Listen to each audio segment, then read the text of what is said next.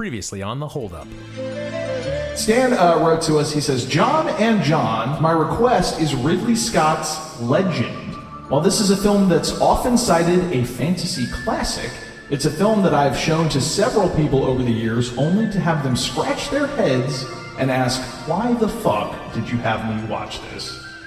Tonight on the holdup, our very first listener request Ridley Scott's Legend. Welcome to the holdup. Each month, we pick a movie one of us remembers fondly but hasn't seen in years, watch it, and we decide does it hold up? I'm John Longino. And I'm John Nelson. Hello and welcome Hi. To uh, our November edition of the monthly podcast, The Hold Up. Happy Thanksgiving. Yeah, yeah. If you're listening uh, before Thanksgiving, hope you have a good one. If you're listening on Thanksgiving Day, happy Turkey Day, man. Wow, then you need better things to do. Yeah, you need you- like family and Yeah, yeah. Hit hit pause and go be with your family. Uh, what are you doing listening to us? That's ridiculous. that's crazy. Uh, and then if it's after Thanksgiving, sorry, man. Well, I hope you slept well. Yeah. Well, this is good to listen to after Thanksgiving while you're digesting. For sure. Absolutely. It makes a good sleep aid. it's That it's a digestif. Uh, so uh, before we get to anything, we have uh, some listener feedback. Ooh. Oh, and you can reach us for listener feedback at our email address, which is holduppodcast at gmail.com. Uh, we got one email from a friend of yours, right?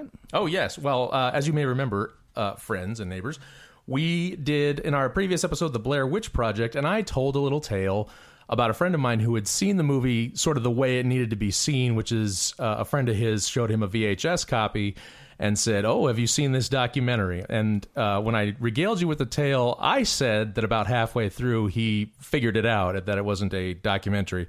Um, he wrote to correct me.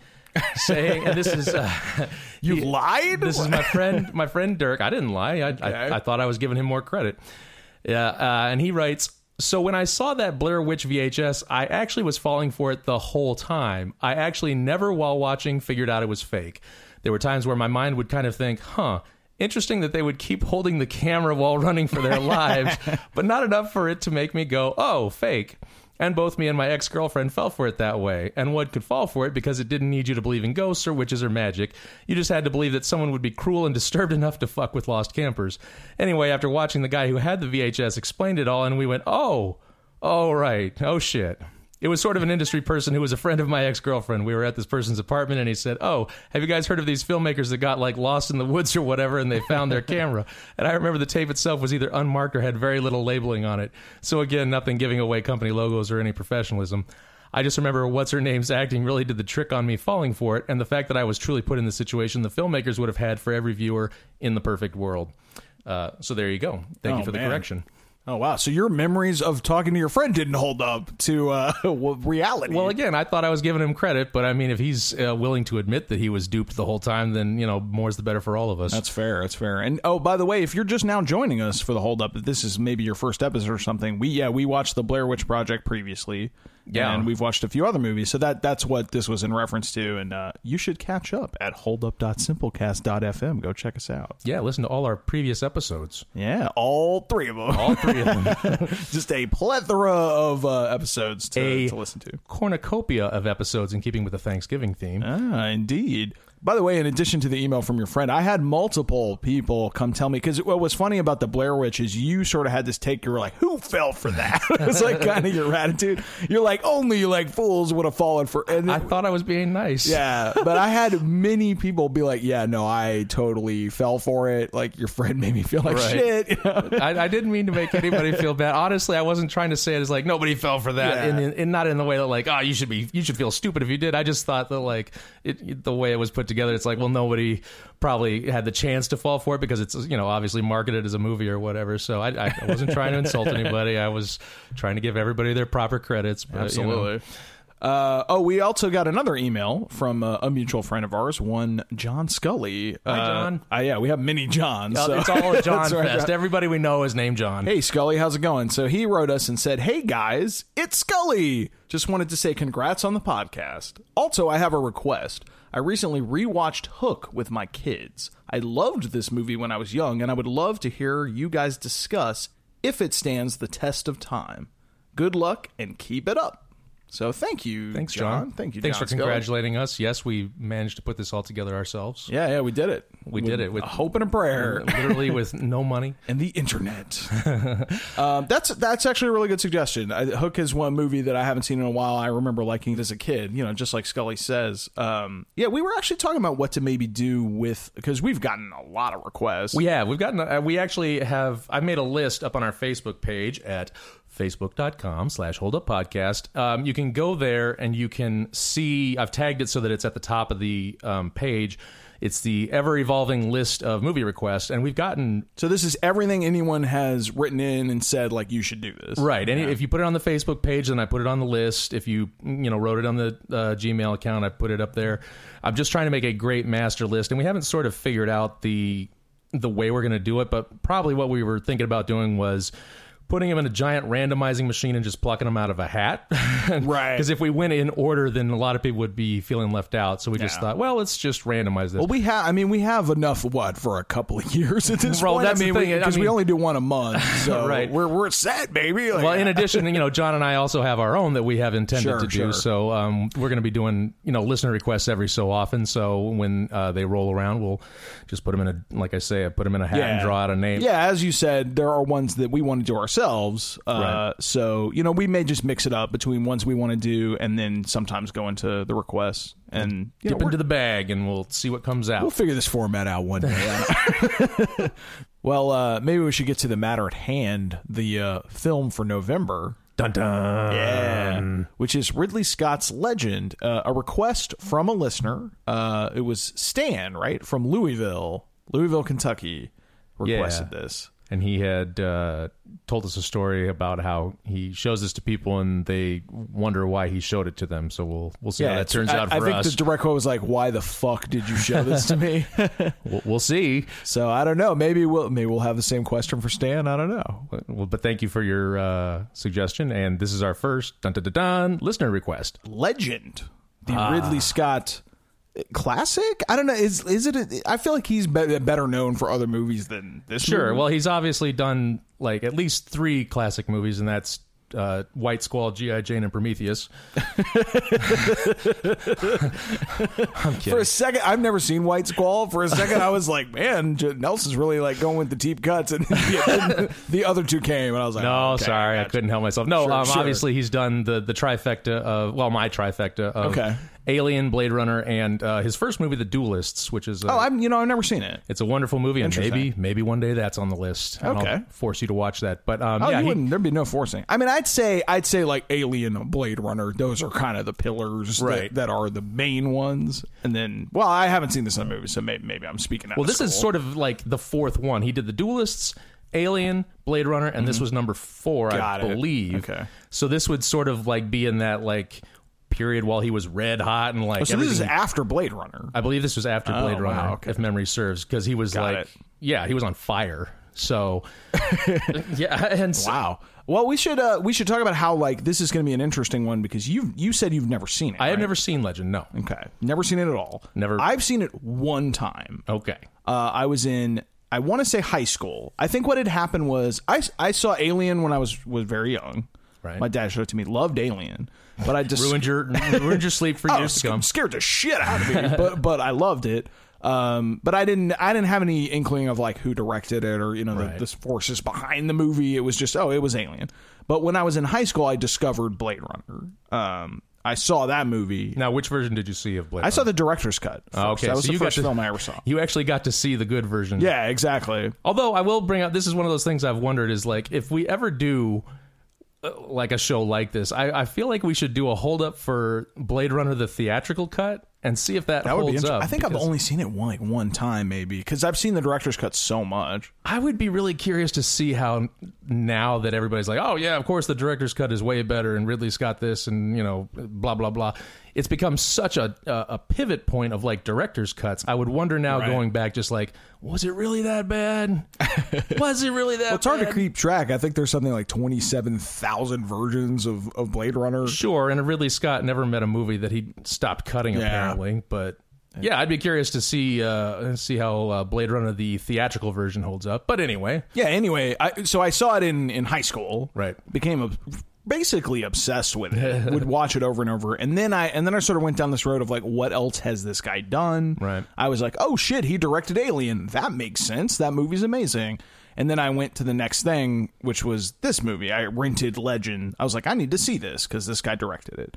And my uh, memories of it are very spotty. I mean, I, I saw it in shit, I want to say like 97, 98, something like that. I mean, many years ago. So this is before his kind of resurgence with like Gladiator and Black Hawk Down and all those. It might have been right around Gladiator, maybe. I, I definitely had not seen those films yet, so Okay. it's probably right before Gladiator and, and Black Hawk Down and that. Uh, Yeah, absolutely. Like I, I sort of saw this. I had seen Thelma and Louise, which I really Right. like quite a bit. a good but that, too. that was another one that like I didn't associate with him as a director. It was just a movie I knew. But uh, yeah, so I, I watched it.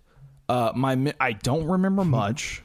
Uh, my main, my strongest memory of it is honestly Tim Curry. He's Right. probably, uh, at least for me, was the most memorable thing. He, um, so you don't know any. Do you, well, actually, I'm okay. Before since I've seen it and you haven't seen it, Right. Maybe we start with you, Okay. you'll be the most vague. Like what? Do, I am the uh, tabula rasa Yeah. which, which to build. Um, like what do you know about Legend? I know almost zero except that it was like Ridley Scott's fantasy movie. You know, I again it was Right. on. It, you know, I remember the ads for it when it was in the theater, and then I remember sort of the ads for it when it came on cable. And I had always intended to watch it, but I just never did. And of course, I knew who Tom Cruise was because he was his star was starting to really burn at that point. Um, and I didn't know honestly until like two weeks ago that Tim Curry was the devil. oh shit! Really? Okay. It was kind of spoiled for me. I I, I would Oh, have been surprised by it. Well, Well, it would have been spoiled because I would have talked about it before we saw it. Yeah, but I just I had no idea until I, I accidentally clicked on some internet thing where it's like Tim Curry's best movie roles, and there he was in Right. his horns and stuff. I was like, oh, that's a coincidence since we're doing that movie. You mentioned that Tom Cruise is in the movie. Um, my timeline in terms of when this came out is pretty hazy. Do you know, like, it- you said he's a hot item. Is this like pre or post Top Gun or Risky Business? Or like, where does this land? Well, it's I think it's pre Top Gun. Okay. I want to say it's pre Top Gun, which is oddly directed by Ridley Scott's brother, or maybe not so oddly. Um, but I think this was when Tom Cruise had done he had done Risky Business. Okay. He obviously had been in The Outsiders. He'd done a couple of movies, and so he was. I mean, Risky Business obviously put him on the map, so Right. everybody knew who Tom Cruise was. But he, I can't remember what other movie he would have done in that time pre Top Gun. But I think he did a couple other movies that he was really sort of on fire for. Okay. And this was sort of the like, oh wow, Tom Cruise is going to do a fantasy film, and at the time, because he was still sort of a you know not known for being who he is today, I think people would have been like, "Oh man, that's going to be great." Whereas if you said that now, it's like, "Hey, Tom Cruise is going to be in a fantasy movie," people would be like, yeah. "Uh, what the fuck? You know, he's only got like sort of one gear, right?" The the closest like touchstone I have to sort of understand Tom Cruise in this time and what that might be like to be cast in this movie is maybe like it, like Brad Pitt era of like a river runs through it and like interview with the vampire is that is that kind of the equivalent of like he hasn't quite crested Maybe, but I he's mean- kind of this hot thing that Yeah, people are I talking mean, about famous but not sort of like known movie star, I guess. Right. I mean, at this point, I, like once he hit Top Gun, obviously he just like expl- He went supernova. At this point, I think he was like, "Hey, that's a big Right. star. He's up and coming still." oh shit you know what I just realized Brad Pitt is in Thelma and Louise Right. Maybe Ridley Scott just had the eye man like for these He the kind of. I feel know? like he kind of did. I mean, who was, uh, you know, what's her name? Uh, uh, Ripley from Alien. I mean, she wasn't Sigourney in, Weaver. Sigourney Weaver. I mean, she wasn't in any movie. By the way, you're you're kicked off this podcast for not remembering Sigourney well, Weaver's I mean, if you're going to ask an old man like myself to remember things off the top of his head, no, I mean, she'd been in like what the Woody Allen movie, you know, Annie Hall, and and, Right. and that was about it. well, Alien made her, And then or Alien whatever. made her, uh, you know. I feel like she's never topped Alien. I mean, I know this is a little bit of side, but I think she's just been riding the Alien coattail for Yeah, but like she's the rest done of other movies. She did Working Oh, she has. She's done many movies. I'm not saying, and she's great in a lot of them. You know, Ghost, fuck man, Ghostbusters, Yeah, is great. Ghostbusters, sure. But like, I feel like it's just she t- like her first big movie was the one. right. That anyway, I, I- like we we basically just end up talking about other Ridley Scott movies that aren't Legend. Hey, man, you remember that? Legend, whatever. You know. Okay. All right. So you so you remember you know or you remember you know that uh, Tom Cruise was in it and you got spoiled that Tim Curry was Yeah, in the it. Tim Curry's in it. I don't know. you know who- it's fantasy. I know it's fantasy. Um, I don't know who the lady is. I have no idea what the plot is. I just know Okay. that it's sword and sorcery, and there's a I crystal ball. sort of know who the lady is. Oh, okay. Uh, I don't know. I, I, I mean, you're going to see it in two seconds. I don't really think this is a spoiler. All I know, I don't know her name, but the the uh, lead female in the movie is this the girlfriend from Ferris Bueller's Day Off. That's all I know. oh, nice. Yeah. So I, I don't think she was in a ton of movies, but I just remember that that, that was her. Um, I, the other things I kind of remember having seen it the one time, uh, I remember liking it. Uh, specifically, as I mentioned, Tim Curry uh, as I. He's like basically like Satan, Right. He's basically Well, like a I- big I mean, devil. what do you mean basically? He's got like giant He horns. He's covered in red. But I he I don't think they call him Satan or Lucifer or anything. It he I want I could be wrong about this, but I want to say his name's like the Darkness or something like that. I, I want to say not the band, but, Right. But just the man. I, I guess That's awesome. that's what I think. I could be wrong about that, but I think he has a name like that, like oh, the Darkness. Uh, in terms of plot, but for anyone who hasn't seen Legend, um, I don't know how much we're going to be able to help you at this juncture because plot wise, I don't really remember. I don't even remember like what the MacGuffin is really. jeez. Like I remember that I know that yeah, Tom Cruise is like an elf or like some like elf Oh, boy man. or something. Like he's This just kicked into high gear for me. Tom Cruise, who I mean, I gotta say this: I love Tom Cruise. I love watching it, but he is so like a modern actor. Oh, I know. And he once he figured that out. It was great because then he just plays like basically versions of himself, and it's and when he's at his best, is it's like, well, he's a complete asshole version of himself, Right. which is like Magnolia, Totally. or he's like a cowardly version of Tom Cruise, which is like you know Edge of Tomorrow. But putting him in like a gangster movie in the 30s, it's like he just. I mean, even The Outsiders, which is a period piece, Right, right. He's barely in it, and he sort of sticks out. You're totally right. You know, I never thought about that. You're right. He doesn't really pay, play period or anything. I don't think that's a failing necessarily. Oh, wait a I think minute. it's just. Isn't there? There's that movie he did with Nicole Kidman, right, where he's like an Irish Far immigrant or something. Yeah, Tell me you like me hot. and he's got that, that's Irish maybe accent. as close as it gets. So. That honestly actually wasn't too bad, but I also feel like I've because well we've been we're so divorced from that era that I feel like you can almost fake that. But I, again, I feel like he's such a a modern fixture, and again, once he's sort of figured that out, he's kind of played to that over and over, and just Right. played very shades of that. And I think he's done Well, very. it's just well one of those that. tough things where he's so ridiculously famous now, but when this movie came out, he's just an unknown, Right. really. So, or not unknown. You said he's sort of like he's been in a few things, Well, I think Brad Pitt is an actually not a bad like comparison to make because Brad Pitt when he started out, it's like, oh, who knew that he was going to go on to be like, you know, the guy who produces like smart, Right. kind of edgy comedies and dramas and things like that. He was just like, eh, he's a hot guy, got good abs. Let's put him in a movie and let's see if the girls show up. I mean, I think that they were playing off their good looks, and it just so happened that, makes they were good at the acting thing. Yeah. they've got that whatever factor that makes them movie stars rather than just good character actors. Um, but the thing that really sticks with me with Legend in particular was it, it's I, maybe to a lesser degree, but similar to other of Ridley Scott's great movies in that the visuals are sort of the takeaway, Right. Like the look of it, the kind of misty forest and the you know just fantasy aspect of it uh, really plays well to him. I can see that. I mean, I, there's not been. I, I can't think of a Ridley Scott movie where I came away going, "Well, it looked like shit, but the story was okay." I mean, it's usually like, say, Prometheus, where it's like, "Man, if you just turn the dialogue off, that movie would have Right. been fantastic." Absolutely. He's a very visually oriented filmmaker, and I, Yeah. you know, and so if you say to me like, "Well, this is going to be very visually, you know, stunning," then I, you know, sure, I completely believe that, Yeah. but. I think that's my takeaway. Like there isn't. I could be wrong, but my memory is that there's not much of a plot. It, there's sort of a loose like save the girl, mess around in the woods, the devil is after you, like Right. that kind of thing. Um, that's all I really remember. Well, it's like I think it's also worth pointing out. By the way, we got the DVD or the Blu-ray to watch this, and um, there were two versions on there: the theatrical and the director's cut. And Ridley Scott, of course, as we've discussed, is sort of notorious for his Oh, Yeah. director's cut. I'm surprised there weren't five more versions. And I'm guessing because of the way he works that his director's cut is better because most of his director's cuts tend to be. He Right. he's very good at like figuring out well the reason this movie works is it needed another 2 hours or in some cases like no this movie needed to be shorter. Like I think Blade Runner is actually shorter in some versions. Yeah, because they cut out all the VO and stuff. Right, they cut out all the you know the Exactly. chuff or whatever. Yeah. So uh, I'm I would be curious to see the director's cut and see if that's like a, a better vision of this movie. However, in keeping, hopefully, I think with the theme and intentions of this podcast, we are going to watch the theatrical Oh, version, yeah. the version that came out in the '80s. Absolutely. So and that I'm pretty confident that's the one I saw when I first saw it.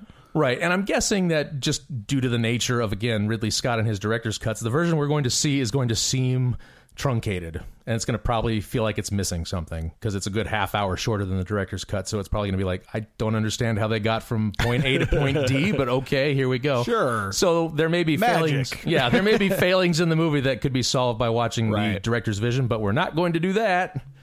Well, I think it's maybe about time for our wager, which this should be an interesting bet. This will be a first. Yeah. Well, this is sort of a weird one, right? Because usually usually we have some kind of a semblance of a clue of what we used to think about the movie. Yeah, like a frame of reference. which Like I, not. like I actually, I, you know, I don't know how this will go, but the reason I sort of wanted to take this request, I thought it'd be interesting. I liked the idea of a hazy memory and no memory, Right. and I, I, am confident in saying that I liked it when I first saw it. But in terms of now, like if if if I was, I don't even think I'd necessarily recommend this movie because I don't really know. I guess I remember it fondly. That part is true. Right. Actually, I th- honestly, my biggest bet, i i if I had to make a wager for how this is going to be tonight, I think it's going to be similar to something like It or something where I, I think the takeaway, this is my guess, the takeaway is going to be like Tim Curry is great. Right. Everything else is what it's like a pretty movie with Tim Curry being awesome in it, and that's about it. Right. That's my wager.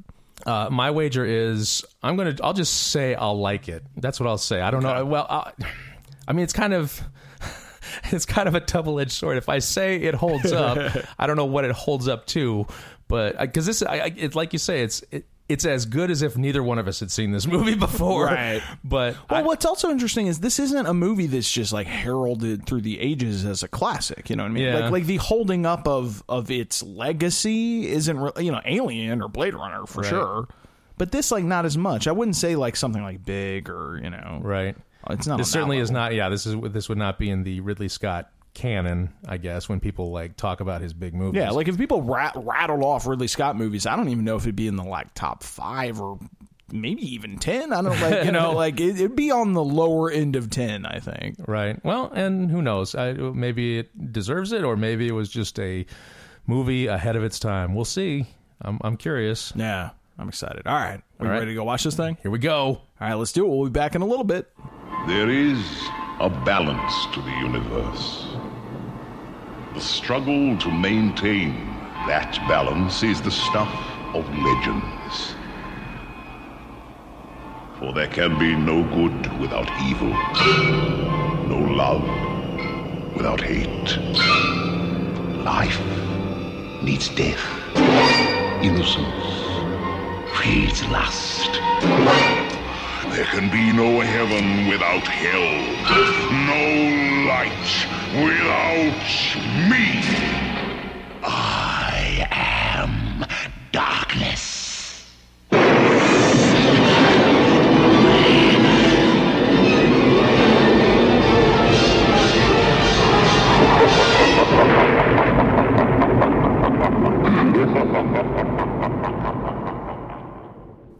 are back. Yeah, just watched Ridley Scott's Legend of Zelda. Holy cow. This seemed a little familiar. uh, yeah, yeah, just a bit. Yeah, I kept like literally half the movie I just kept going like da, It took us an inordinate amount of time to go, "Oh, and Legend of Zelda is even called Legend." Right. So, Parenthetical of Zelda. so you had said like we were watching, and in mid movie, I was like, "This is an awful lot like Zelda." and then you actually you looked it up and were like, "Oh, they, they, they were like actually inspired." I guess they were movie. inspired, yeah, to make the video game. That would this make movie. quite a bit of sense. Sure, since like there's even a character looks like Zelda. Yeah, yeah. Well, we got a, a young uh, elf boy, or I guess he's human in the movie, but he certainly has. Uh, he's wearing the green garb of Link, Right. basically, and he's got a fairy that tags along with him.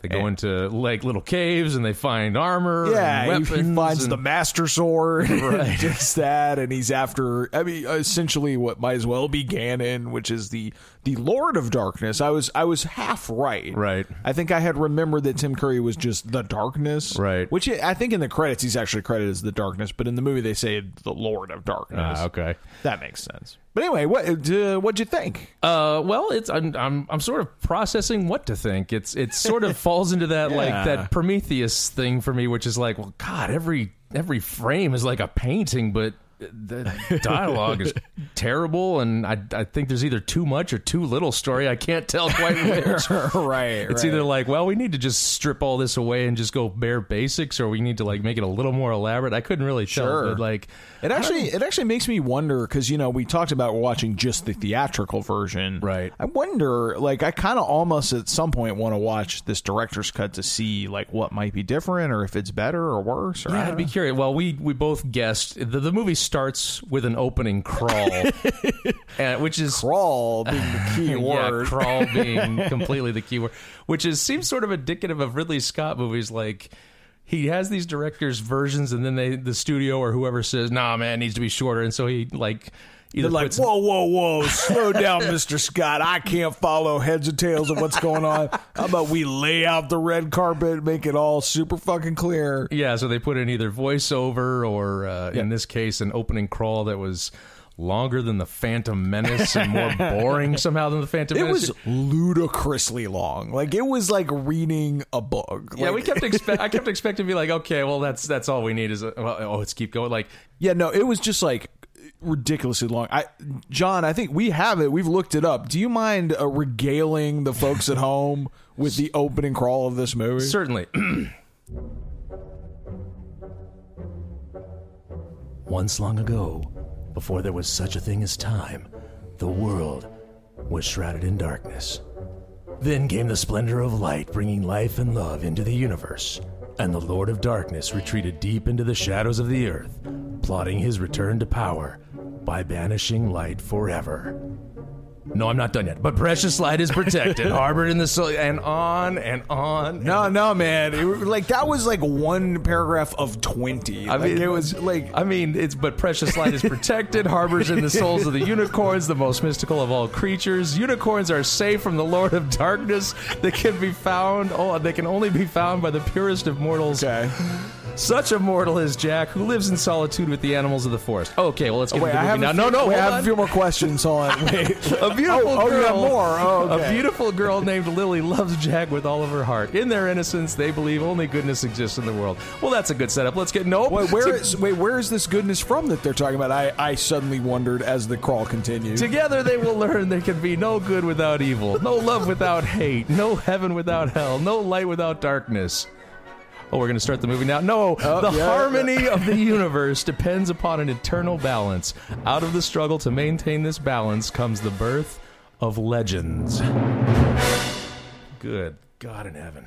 That you- if you need a moment to catch your breath, I understand. You know, after I feel like I that. just read like half the Bible or something. I think you literally did. I just read the book of Numbers. yeah.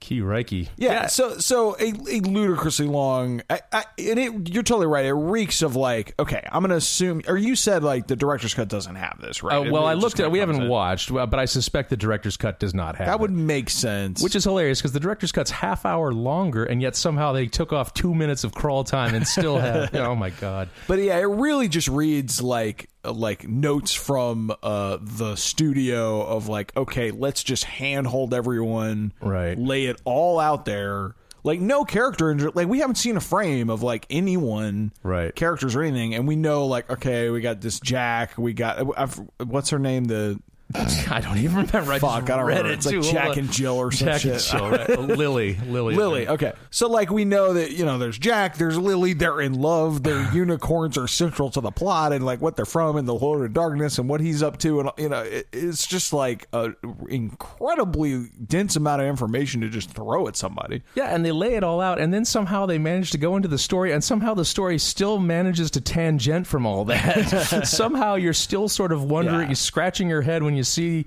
Lily and Jack together, going, "Well, what is it they're doing now?" Because Well, they kind of act like they just met, but yet let's let's use story in air quotes. Right. Like like that's the interesting thing about this movie, especially rewatching it. Like I had thought from my memories of it, I was like, "Ah, I don't seem to really be able to tell you the plot. I remember it looked pretty, Right. and I couldn't remember anything. And now I kind of know why because watching the movie, like.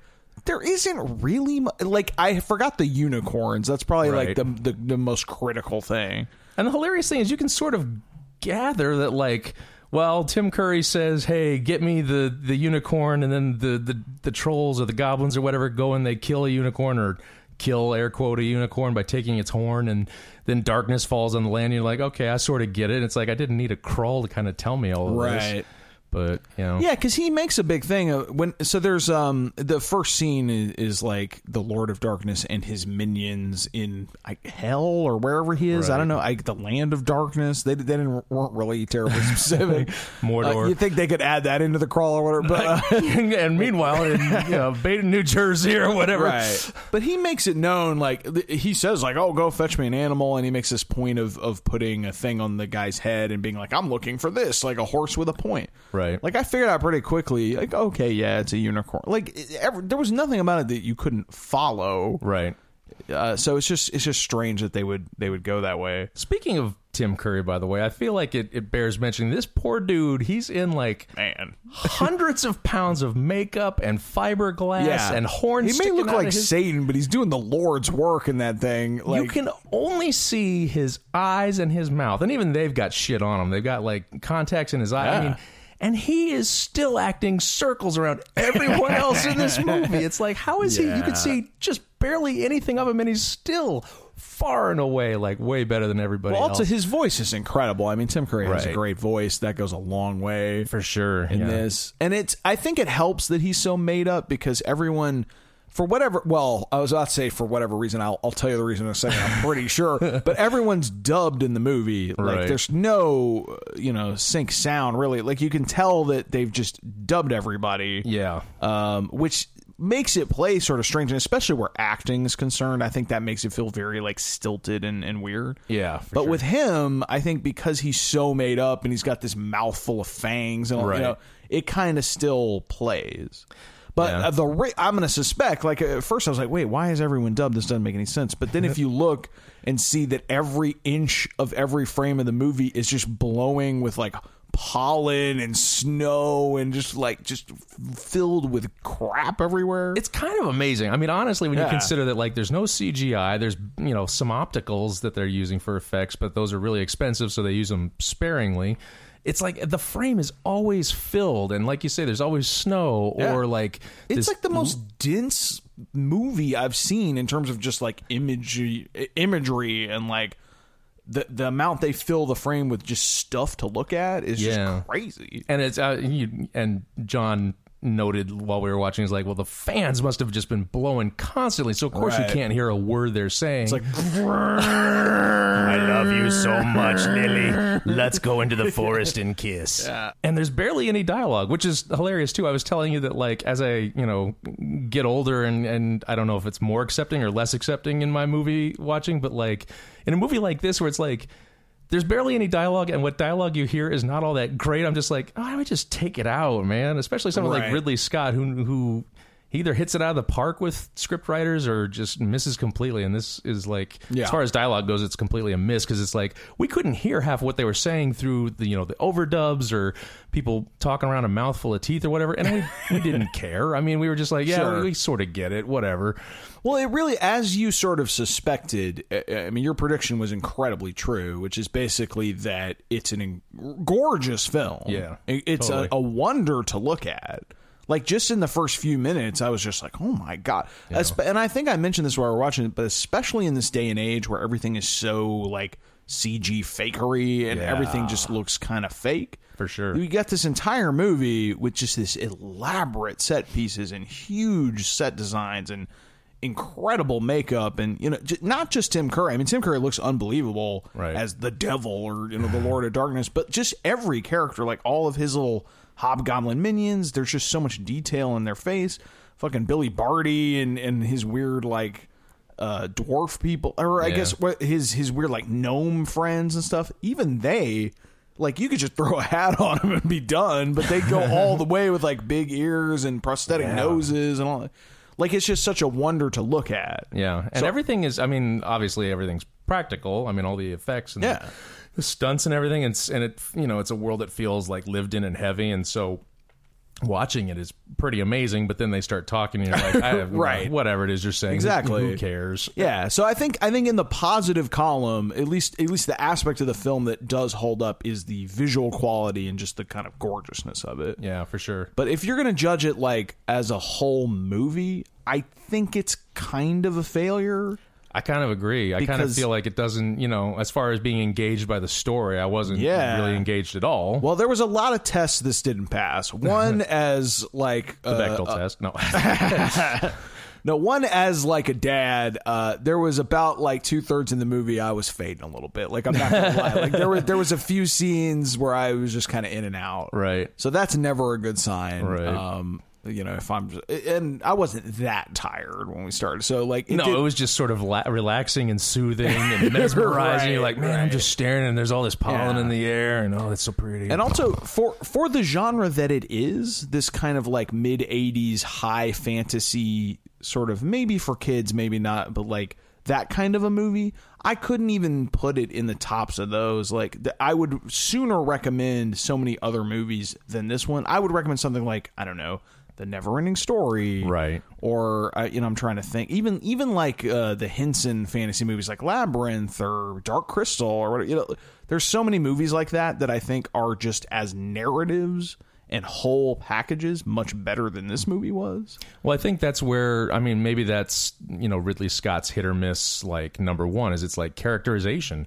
It's like some of his movies have awesome characterization Yeah. and you're like oh my god you know ripley in alien is so like fully developed as a character and all the people that she's with are so fully developed. They're all like jackasses who you know truckers in space. They're just Right. you know trying to get one over and they're gold bricking and you know they're joking around. And here there's no they're all very one note. They're all very steadfast. They're all very stoic. They're you know there's no kind of depth and you don't know any background. Not that you need to for a fantasy. It is sort of like well and once upon a time and happily ever but it, there's nothing to it like tom cruise's character we know zero about Right. literally there was a point in the movie where like i noticed that like his hair was always down and i was like are they trying to hide his ears because they're going to reveal he's an elf right, or something right. and Just even no, that human. was yeah and nothing happened it was just like he's jack of the forest jacko the forest and he appears out of nowhere he kind of disappears into nowhere He just sort of shows up and is kissing, and then Yeah. you know, in love with this woman, and then the like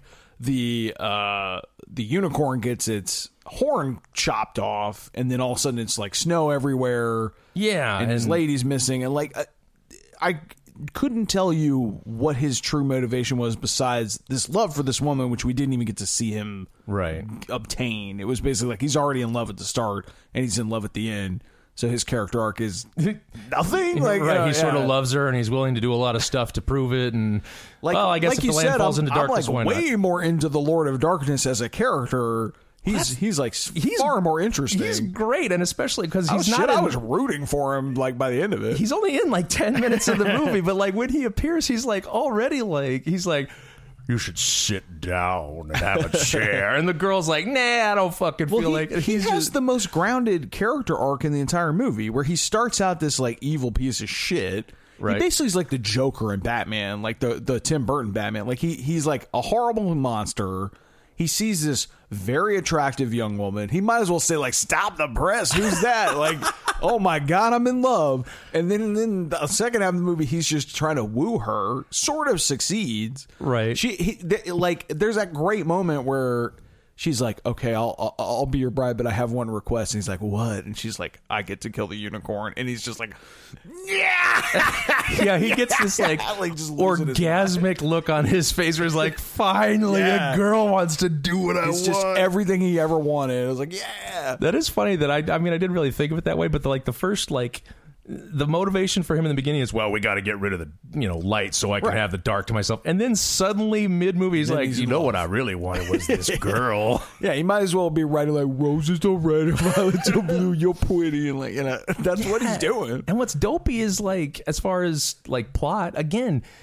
You don't even know like from minute to minute what people's plans are what their intentions are because like people drop out the you know the girl lily at one point just drops out of the movie for like 20 minutes while tom cruise Right. is starting his quest and you're like well was she kidnapped what, what happened to her and we're Yeah, just she's like just kind of eh. wandering the wilderness for like a long time, and she just kind of bumbles into hell. And I feel like that maybe that. maybe that's where the director's cut is, would explain some things. It's like, well, meanwhile, while they're fucking around on their Also, quest, Maybe I just missed it, but the the uh, and like gnomes that had joined up with Tom Cruise, I didn't quite catch like why or who they were or like what. Well, they sort of. I mean, they definitely are more linked to the unicorns Right. and, and you know the the spirit of the woods. Or They were just like, oh, the unicorn died. We're gonna, I'm gonna help you. Right, but they don't really. I mean, beyond that, their motivations are again very like surface. It's just like, oh well, the unicorn horn disappeared, and here we are.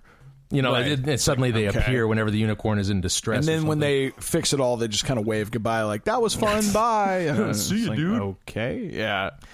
Yeah, and uh, I, I, I I feel like I got this right too without even seeing the movie. It's like Tom Cruise is completely out of his element in this movie. Oh yeah. Yeah. Well, so here's the thing about that. I can't tell how much of that is like he is, or that he's just such a figure now that I just can't see him in this role because he carries so much weight as like I am Tom Cruise. could very well be, but it it. it it- he doesn't immerse himself for sure. It's like Sure. he, he pops up and it's like, oh my god, it's that good-looking kid from The Outsiders with his bright smile and his you know wizened eyes.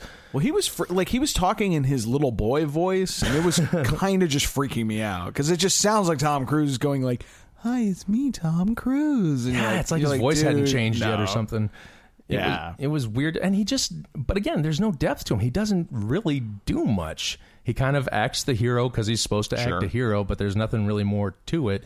And even like you haven't, he hasn't like sort of developed the physicality that we sort of know him for now. Right. Like now, he's really like into like, yeah, I'll jump off a cliff or I'll you know hold Hey, on man, to a he plane. took a swan dive into the river or I don't think. I think that was a stunt person. That was? I'm pretty Oh, sure most of his stunts were. I mean, I, you know, God bless him because I wouldn't do my own stunts if I were him.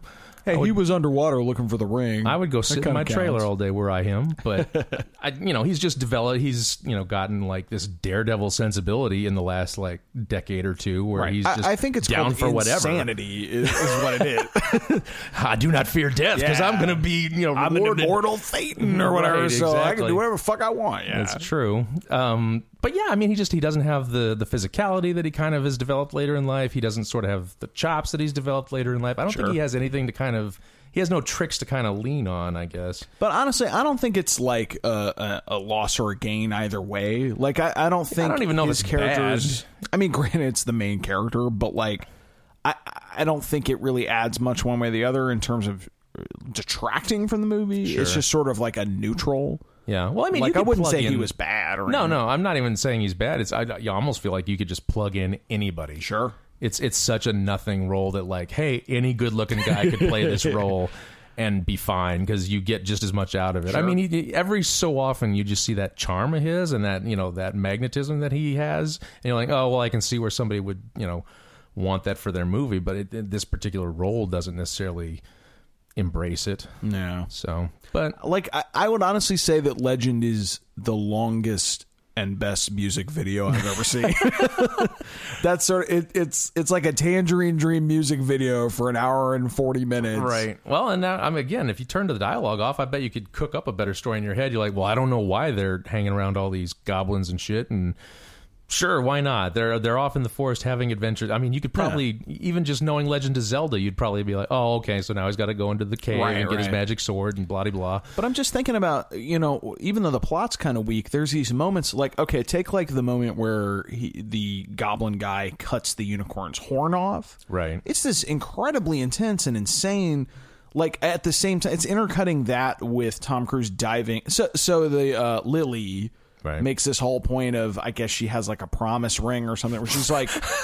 I, I don't know this custom in this time, but it's basically uh, I'm going to throw my ring to the wilderness. I like that the promise And- ring, like they're at a Justin Bieber Yeah. concert, and she's like, I have my promise ring, and I'm going to throw it in the water. But she play, kind of plays this game of like I'm going to throw my ring to what to the into the woods, and whoever finds it is going to be my husband. And so Tom Cruise, And luckily, like- no other guys are around. I guess, yeah. Tom Cruise just goes hot dog and and, and just takes a swan dive after it. Um, and so they're they're sort of intercutting Tom Cruise looking for this ring with this goblin kind of raising up and and uh, attacking this. I don't well I don't know if they all happened at the exact same time, but my memory is No, I think did. you're right. and I It was pretty close, and um, it was like this crazy thing where where it, it- like the shots are nuts. Like like Tom Cruise is like uh, uh, ice goes over the water. Yeah, he's ice in. forms, a layer of Yeah. ice forms on top So of the he's lake. like trying to punch his way out of the ice, and it's intercutting that with the goblin having this severed uh, horn, and he's sort of holding it up triumphantly, like, almost like 2001 or something, Right. like up, up to the sky. And this all could have been done really simply, but there's just like leaves everywhere like like like i think it's like cherry blossom leaves just enveloping in a tornado while this guy triumphantly is like yeah and then like lightning strikes is like it was just so intense yes. and so well executed that like i i almost wish that was sort of carried throughout the movie Yeah. Well, the movie had really like because the movie was PG, but it was really dark. Like the first Yeah. thing you see in Hell with the Lord of Darkness in the background is a dude just being like getting the shit handed out of him. tortured or beat up or chopped. i think that up. guy had like a machete yeah, it looked like he had a, a blade on it him, and he was like just some hostile shit chopping like- into this dude, but you couldn't quite. I mean, they Yeah, there there may be like I don't know. The camera's like something like thirty feet away. You know, Right. it's kind of a distance, but yeah, he's just getting hacked up by a machete, yeah. and you're just like, "Fuck, man." crazy. And I, I mean, when uh, Lily turns evil, she doesn't kind of go halfway. She's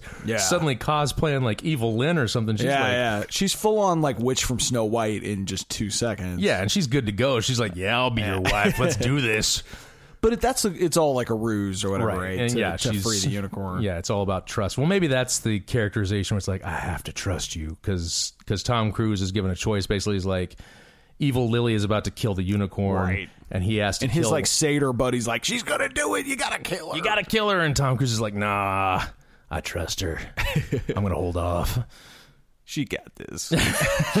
Yeah, I mean, it's actually kind of a cool little moment because Sure. it, it is really, you know, he's a very good director, so it's the the moment is very tense, and you're like, wow, okay, so this is what this has been building toward. But before like that minute, there was no like issue of trust between them. It's like there was never like the plot setup of like, well, do you trust me? Do you like me? What the Right. heck? You know, it just it's just all in that moment. Like, hey, BTW, you got to trust her. Like, do you? Yes or no? You do. Okay, great. We're done. Okay, Uh, yeah. sweet, Uh, okay. oh, all right. Like, yeah. let's uh, kick this devil out of the out of the pneumatic tube, and we'll uh, go party for a while. I did like that the Lord of Darkness has this little send off uh, before his death, I guess, but not really. Right. Um, kind of reminded me of, of like the Joker in the Dark Knight. It was this sort of like we're we're gonna do this Right. dance forever, pretty Tom Cruise. you can't get rid of me. You can't have the light without the darkness. I'll be with you forever. Ah, ha, ha. And, then they kick him off. Yeah, yeah. Well, and then he spins out, you know, into the into the void. But uh, they sort of at the end of the movie, like everything's fine and good, and everyone's waving goodbye, and it's all nice. And then all of a sudden, it's kind of like fades into the Lord of Darkness, just sort of laughing maniacally. Yeah, like, oh, you dumb suckers. Yeah, which- Guess what's coming next? to, to me, that was signaling like, oh no, he's not really gone. You you know, you can't really defeat evil forever, Right. And that, was kind of nice. liked. I mean, especially since he was the best character. Was Oh, like, well, okay. yeah, for sure. Yeah, there was a lot of little touches like that where it was like, oh, this is really creepy. Like, there's a whole sequence where like they fall into a cage magically somehow. Tom Cruise and his friend, and they're about to say get, that about everything. Right. Magically, They- somehow. yeah, it's like s- the key to this movie. they somehow fall into a cage, and in that cage, they're about to be eaten by a dude. So they have to fight their way out of this dude's like stew pot or whatever it was. You know, everything had kind of that dark fairy tale quality Was to that it, which the I guy that was like uh, the the pyramid head from Silent Hill or whatever? There was like a couple of minions that were just straight out of Silent Hill. Although I guess this predates Well, I was, that, I so was maybe gonna, maybe gonna they say I, this I off. give a Silent Hill straight out of Yeah. legend. But they basically had the like pyramid head guy with with the big like blade. Yeah, well, they had a lot of stuff that I'm sure you can go one for one, and that all these video game designers said, "Well, no one saw that movie, so I'll just rip this off wholesale." But um, yeah, okay. So uh, in the grand scheme of things, we were talking earlier about like Ridley Scott had done to the to we believe to this point four movies, and it was and so this would be four of four, and, and and I'm thinking this is the least of the four. Certainly. Well, the the previous movies, I can't speak to his first film, but Right. certainly Alien and Blade Runner while they equal this movie in the visual, stunning, gorgeous camp, Right. uh, they certainly surpass it in the uh, narrative camp.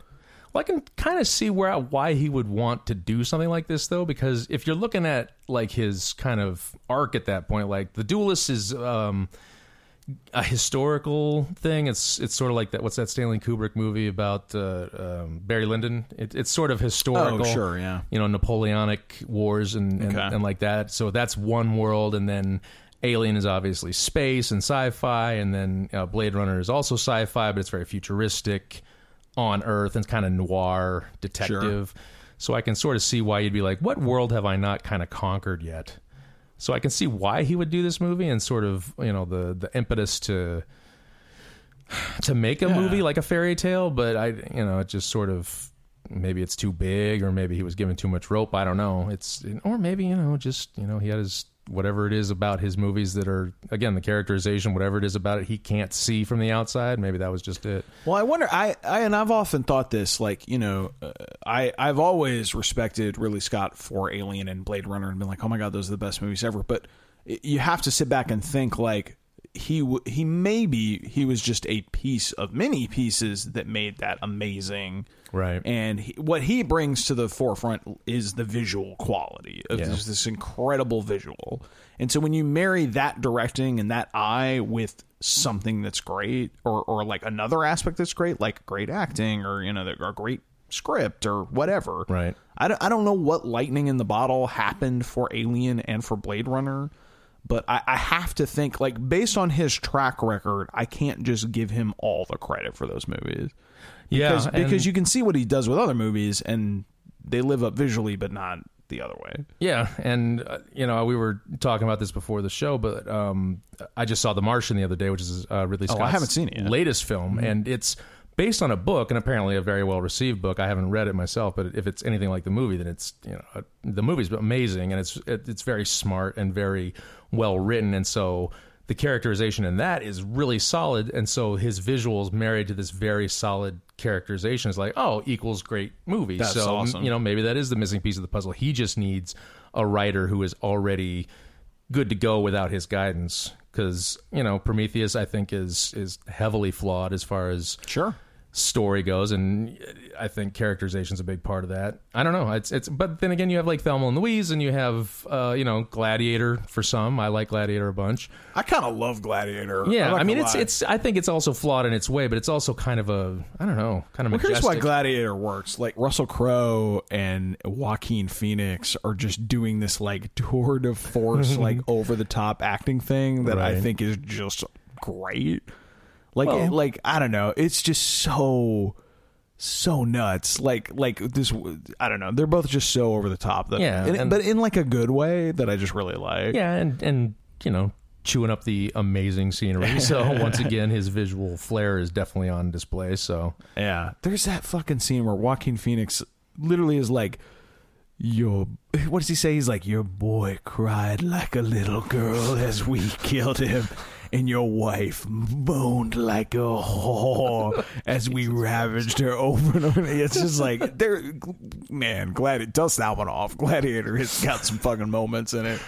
Unbelievable movie. oh, so I guess what we're saying is uh, Ridley Scott, though hit or miss, has had at least like I don't know. it had- Does he qualify for like the De Niro principle? is this Sure, like, he's done Well, enough? I- honestly, I think uh, like Alien and Blade Runner are two of the best movies ever. So it's like like you make two that are in like the top. I don't know, twenty or thirty. Like y that's pretty impressive. right. So I, I I think that alone gives him just like a pass for the end of time. I'm guessing that Alien alone probably would give him a pass till the end Yeah. of time. So you and- uh, double down on that. It's like Yeah. Jesus. So you know.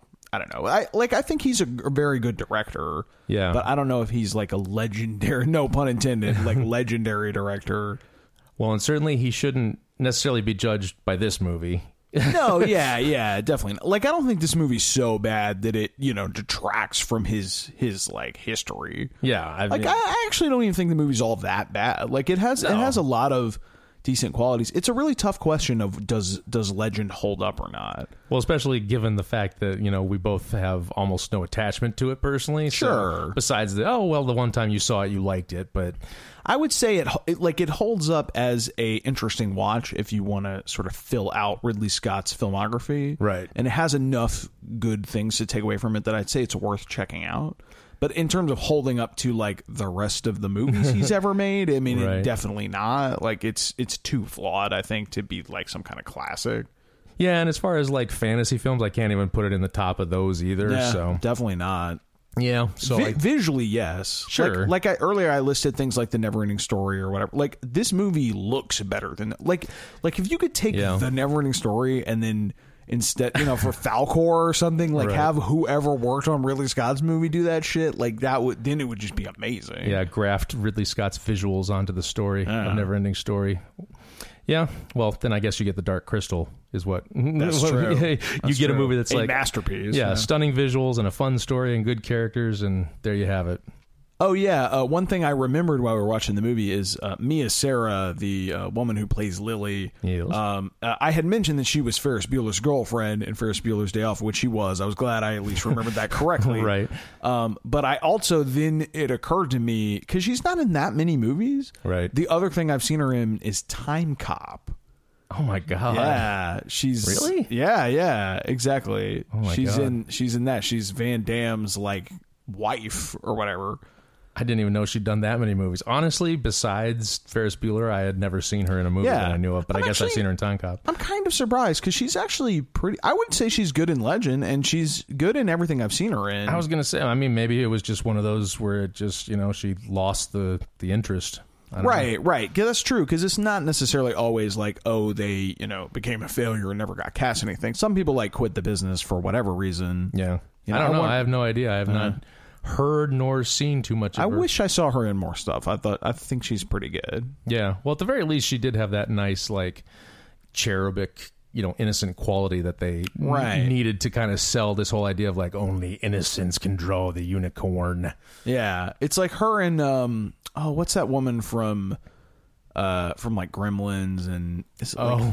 Phoebe Cates, Phoebe, Phoebe Cates, Cates, yeah, yes. yeah. It's Kevin like her Kline's and, wife. it's like her and Phoebe Cates should have like some sitcom where they room together or something like. Them and Jennifer Grey all get together and have a, a an actresses sitcom. exactly. Yeah, they just have they give the same vibe to me for some reason. All '80s girls who went went elsewhere. In There you their, go. In their later years. Awesome. Okay. Well, uh, yeah, there you go. Legend gets our our moderate, vague recommendation with a lot of caveats. with a lot of caveats, but does not hold up, I guess, or does It's- hold up. I don't know. It, I I think it's Sorta? I think it's a split. I think it's a split. I think I think if, here if I had to do it like visually holds up, but as a as a real movie, like probably probably, probably doesn't hold up. Well, but that's the, damning the visuals are so good that like it, it Visuals are so good. it's almost damning to say doesn't hold up because that that makes it sound like it has no worth. I feel like it has worth. It's just not. But this is sort of it. the thing, you know, when you go to like film school or when you talk to people who are like really into like film as a as a study or as a you know a, um, an obsession or whatever, they, they tend to focus on like, well, film is a visual medium, and they'll really Right. hit you over the head with like, well, if a film can capture you visually, then it's already done its job. And I would maintain that like, well, maybe. I mean, Yeah, but the plot can't like stink up the joint. that's you the know? thing is it's like a, a a movie can be entirely awesome to watch visually, but if it's you know if the dialogue is terrible, then it's like well then it fell down, you know. So Yeah. I mean, as, as a you know, as a cerebral idea, yeah, it holds up visually. It's a wonderful visual movie, but as a as a movie movie where it entertains the masses who are paying their ten dollars, eh, who knows? Luckily, my film school, Boston University, uh, taught that above all else is character was their Oh. big thing, which I actually kind of agree with. Like, I feel like if you don't have something worth watching, it can be as pretty as you want it to be, but like if there's nothing to sort of sink your teeth into there, Well, I do think that's the failing of a lot of like would-be directors is they're so obsessed with like, well, the visual says this, and it's like, yeah, but what does the movie say Right. beyond what the visual says? Because you, you know, you've got sound. Also, you've got this amazing other half of a movie, which is you know affecting you just as much as visual. I mean, it's like what we talked about in the last episode with the Blair Witch Project. It's like your visual can be one thing and your sound can be another, and if one is sort of overriding the other, then that kind of halts your movie. Fair enough. So there you go. Excellent. Well, uh, thank you very much, John. Oh, for, thank you. Uh, yet another awesome uh, episode of the Hold Up. Another fantastic one. What are we doing next time? Um, yeah, next time. So next uh, month is December. Uh, That means it's that's Christmas. Christmas time, and we had previously talked about uh, a certain film. Do you remember what we talked about? I do. Uh, it would be Richard Donner's Lethal Weapon. yes. All So you I- 80s kids, get ready, strap in, because here we go. Oh man, I'll be rolling with my handgun all over the ground and Shooting at helicopters. sitting on commodes that are going to explode or whatever. jumping off buildings. It's Yeah. going to be awesome.